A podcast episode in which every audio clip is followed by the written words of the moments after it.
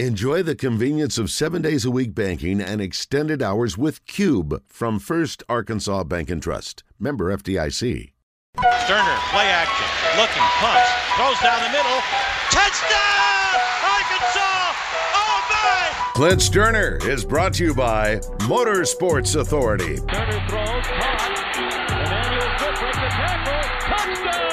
Arkansas! with two great locations and hundreds of vehicles to choose from. Stoerner, very confident, throwing down the middle. Oh, this Clint Stoerner, he's putting on a show. Check them out or visit online at msastore.com. Play fake, Stoerner steps out of trouble. Wow.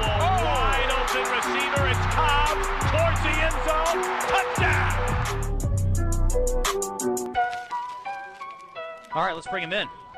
Hello, Clint. How are you?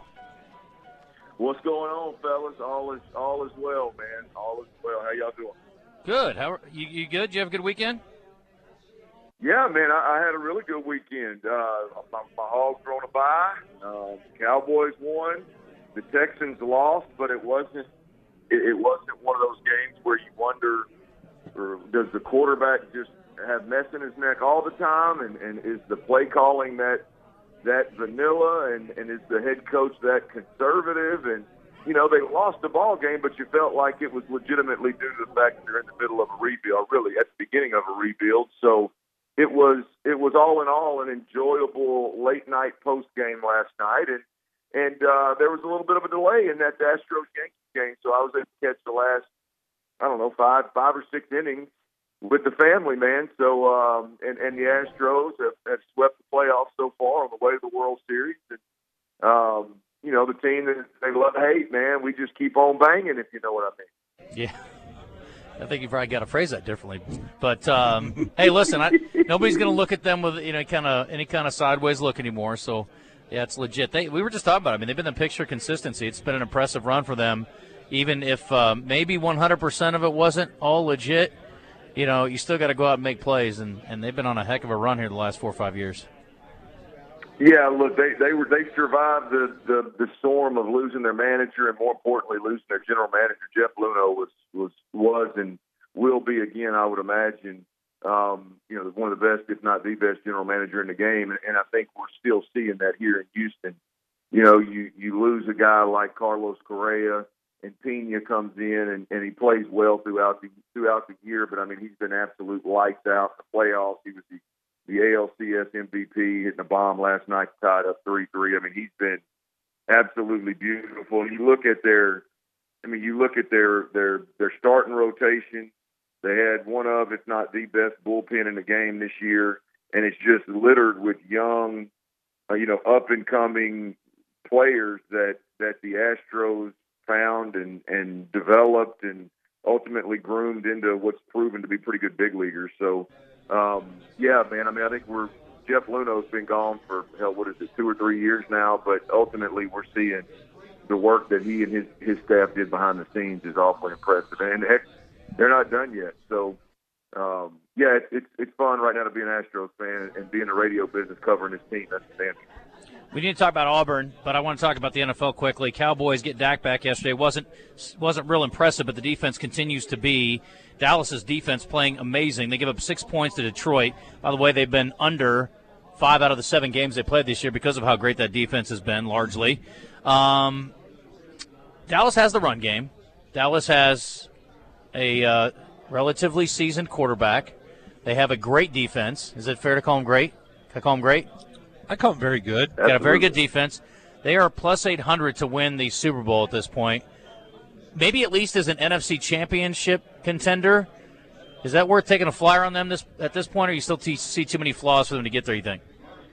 Oh, I mean, look, there's what is there five teams in the NFC above 500 uh, at this point in time, and I think three of them are in the NFC East. So, um, yeah, I mean, I, I think I think it's a flyer. I mean, NFC cha- NFC uh, championship. I, I think that's I think that's a, a, a solid bet. You know, here's the thing: is I like the direction the Cowboys are going in, and I like the ability, if they prove to be able to do it, to be a, be a more conservative offense, play to your strengths of your defense, play to your run game, limit the, the amount of risk that you take from a week to week basis.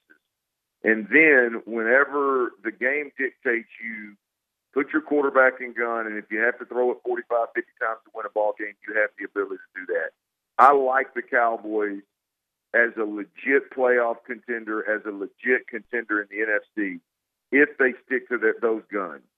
I don't know, guys. I don't know if I can. When I watch the Cowboys, do I put them in the same confidence category as the Buffalo Bills right now?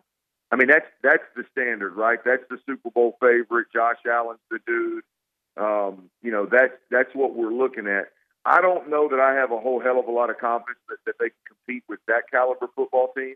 But what I'm watching in the NFC right now, I, I think they can compete with anybody on this side of the league for damn sure. Talking to Clint Stoerner on the Brandon Moving and Storage Hotline. It's brought to you by Motorsports Authority. I was just looking through Auburn's schedule as we shift gears back to college. We can get back to some other NFL talk if you guys want. This is a team that has given up 40 points plus to Penn State, 40 plus to Georgia, no crime there, and 48 and a loss to Ole Miss.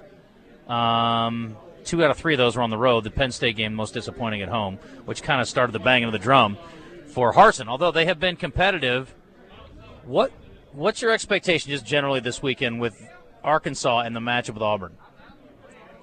Well, I mean, it, it's it's an interesting matchup because what I the, the thing that sticks out about those three teams you just mentioned is that those, for the most part, I know Georgia's had had a little bit of an explosion here lately in the past game from time to time, but for the most part, those are three teams that live and die by by what's going on at the line of scrimmage and running the football. Um, you know, that's what Ole Miss is doing this year what Georgia's always able to do. And really, uh, you know, Penn State, that's that's definitely what he did against Auburn. I know this past weekend their quarterback, Ginger Nation, I know he threw he threw it around a little bit this past weekend, but against Auburn, they were they were very one sided in terms of being able to run the football versus Auburn. Auburn's given up over 200 yards a game rushing. Um, as you said, versus run heavy football teams, they're giving up a boatload of points. And so I really like Arkansas's ability to go in there and score. The, the problem is, is, is I, I don't. I don't. I think Auburn has pigeonholed themselves into not pigeonholed, not the right word, but they found themselves.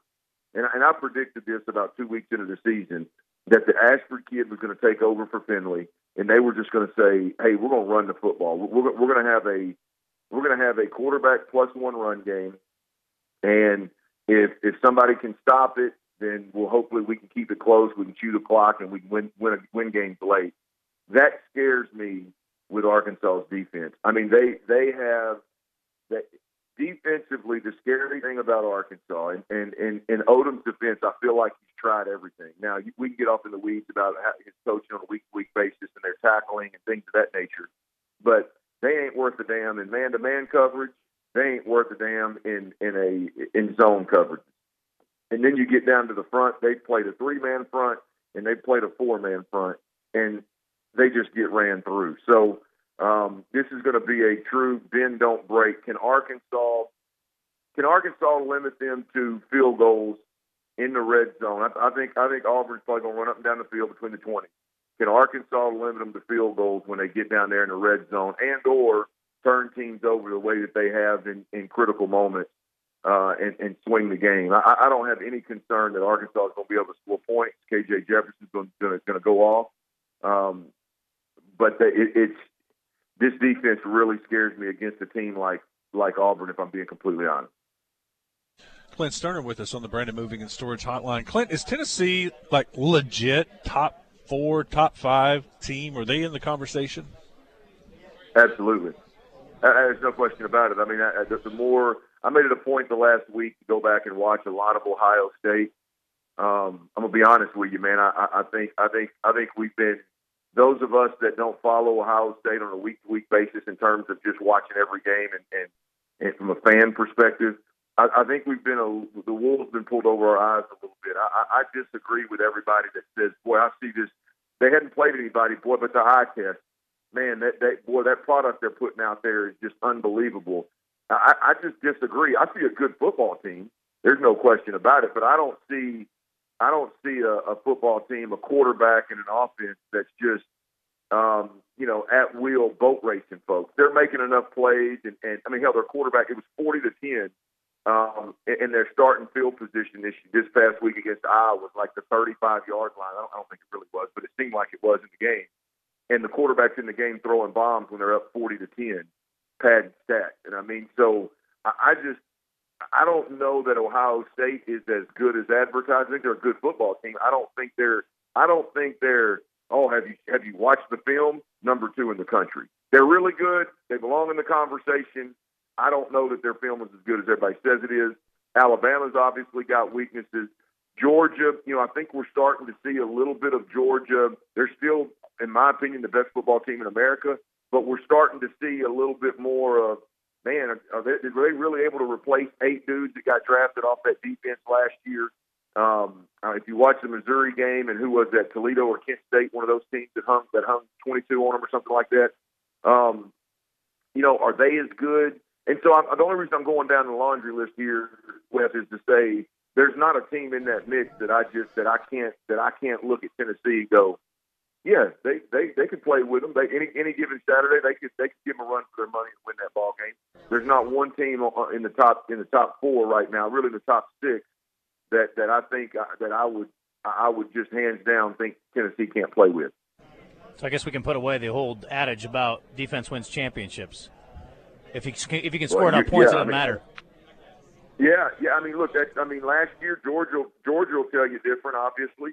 Uh, and, and when one of those types of defenses comes around, then you and I are going to have to eat a little crow. But but I I, I just think I, I agree with you, uh, Justin. I mean, I, look, you I mean, the, the way these offenses are rocking and rolling right now, and, and the way that you see Saban adjusting, um, and and and a lot of these different uh, off the powerhouses adjusting to where, hey, we got to be able to score 40 to win a championship.